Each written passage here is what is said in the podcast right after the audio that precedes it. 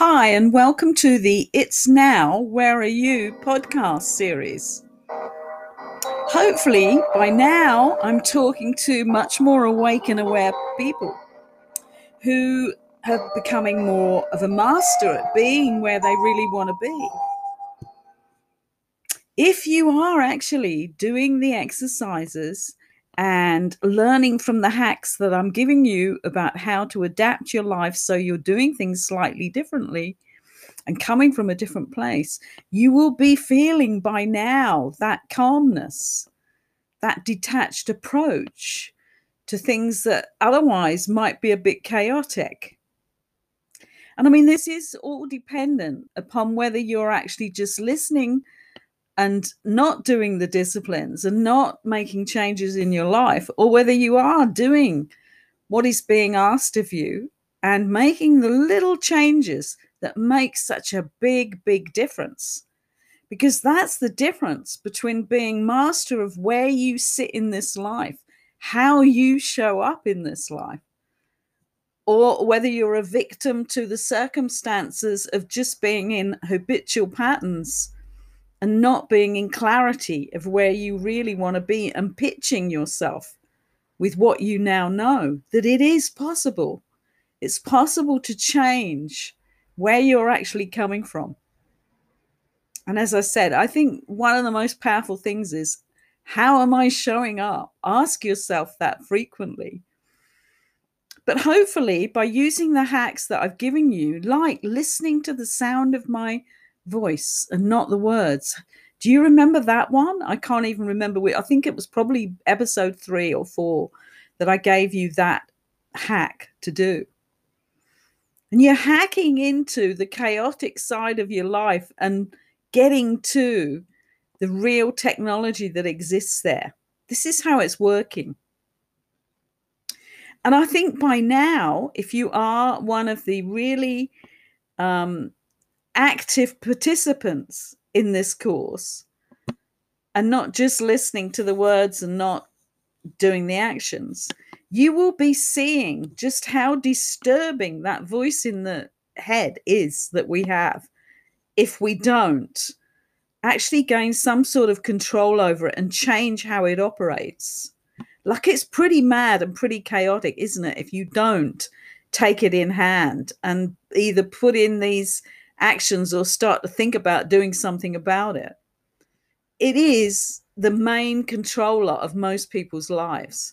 Like, if you ask people um, just in normal conversation who they think they are, they will think they are, when they sit down and think about it, the person who speaks to them that they think is inside them somewhere. Whereas in fact, what you start to develop over a period of time, once you begin to understand there is a different place to be, is that there is a different sense of self that can be there. And, and it's known as the observer. It's the one that observes the voice in the head. So we are cultivating the power of that observer, which is in fact your higher self. So the main bugbear to actually getting to that observer, one of the main bugbears, let's put it that way, is the voice in the head that's out of control. And that somehow by not being um, mastered in the beginning of our existence, it becomes the controller of our lives if we're not careful. Some people's voice in the head is busier and talks to them more often than others. When it gets t- totally out of control, I would say that's when you do see crazy people speaking to themselves out loud in the streets. And actually, um, instead of being educated on um, getting back control over where they come from, they're usually classified in some mentally ill way, or in fact insane, if it gets too out of control, where they're actually seeing things as well as hearing things. But what we're looking at here is, if this is the bugbear, the main one that stops us being in the now moment, are there other things that we can do to um, stop the voice being so active, stop it coming in, and stop ourselves from being um, the listener to that voice in the head and involved with it like that. So what I'm going to go into today is um, teaching a formal meditation. Okay. Now, there are many things that are called meditation these days. I- I've always been amazed at this because I was taught formal meditation um, in the same sort of place as, as the mystery school I started at. And um, it was very formally given. In fact, um, over the years, I've been given three different meditation techniques that are very formal that can be used. Um, but what I know is that if you go on workshops, especially um, in the U K, um, you will hear people call all sorts of things meditation. I mean, I mean I've been um, a, a, around situations like at Mind, Body, Spirit exhibitions or in rooms where there's lots of workshops going on, and I'll, you know, I've gone in to see what's happening. And it's being called a meditation when it's actually a visualization. And visualizations um, are very powerful because they take you to a certain um, space inside yourself and on a certain journey. And they're there um, when you get to that place on that journey, you're there to sort out certain aspects of yourself. That's the main reason that they're done therapeutically. But what a lot of people now do is they're, they're muddling up all the names for these um, actions that we can take while we're going about personal development. And they're calling visualizations meditation. Um, I'm trying to think of other things like you can do, you know, you can listen to somebody's calming music and it will be said that you're meditating because you're listening to this beautiful calming track of music. Well, it's very relaxing and it will certainly calm you, but it's not a formal technique of meditation in the way that I was taught um, from people who were very experienced at um, dealing with things at a point of connection, a, a real point of connection, a real point of knowledge, as were the mystery schools. So um, what I'm going to be going into is is what a formal meditation is. I mean, to me, a formal meditation is the one thing that can help you to master the mind, the the um, where the the voice in the head comes from. This overactive mind that is talking to you when you don't want it to be talking to you, which becomes out of control at different times, maybe in your life. Um, and so, for me, a formal meditation is a um, technique which starts to gain control of that mind, that overactive mind. And um, the two most powerful, very simple, free, given freely these, not this isn't something you have to go out there and pay for, like a lot of these um, new age things um, out there at the moment. This is something that is freely given um, all over the place. And it's two things. One is putting your attention on your breath. And I'm going to go through that with you where we'll take a few minutes to try that one out. And then the other one, if you have a really, really overactive mind, is to use what we call a mantra, which is just a, a, a word that you use that isn't going to take your mind anywhere.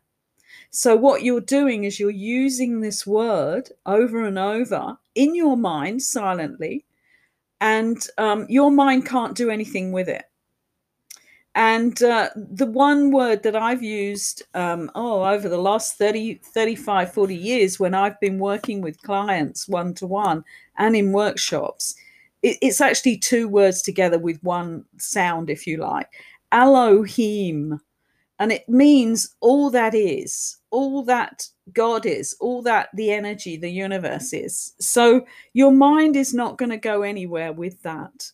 It's actually spelt L O E L O H E I M. So it's Elohim, Elohim. Okay. So what we're going to do first is I'm going to take you through just a couple of minutes of putting my attention on my breath, and you're going to be doing the same. Because if this one is the one that you can feel a real connection with and that your mind is not able to overpower while you're doing this, then this could be good for you, okay? Because you can do this one sitting quietly on your own anywhere. So let's start now. So what we're going to be doing is just breathing normally. Don't breathe deeper or in any strange way, just normally. But you're going to be placing your attention at your nostrils where the air is coming in and going out. So we're breathing in through our nose and come and letting the air out through our nose. And your attention is there. You're placing your attention there. You're becoming aware of that spot, okay? So let's just try it for two or three minutes to see whether this is a powerful technique for you.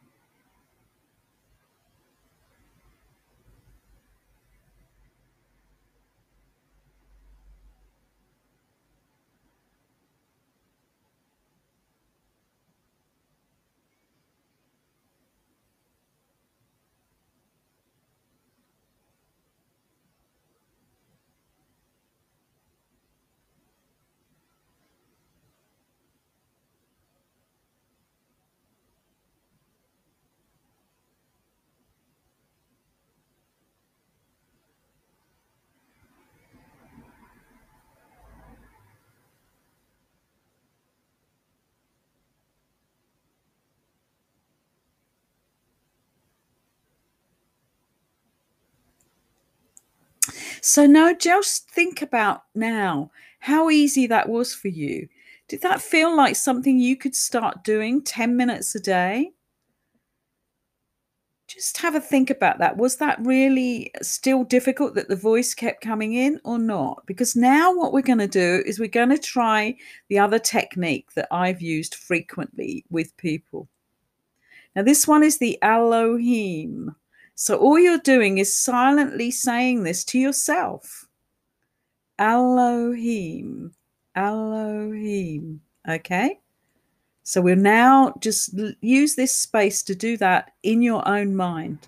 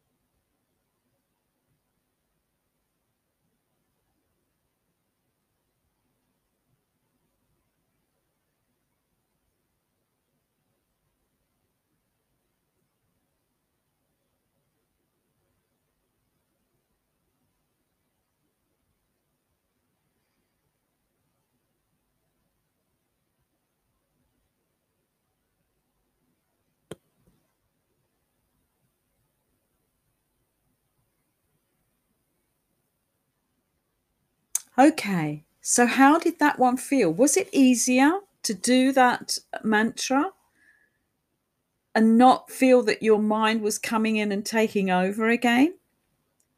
Was it easier to stay on that mantra than on the attention on the breath, even though the voice in the head may have been coming in?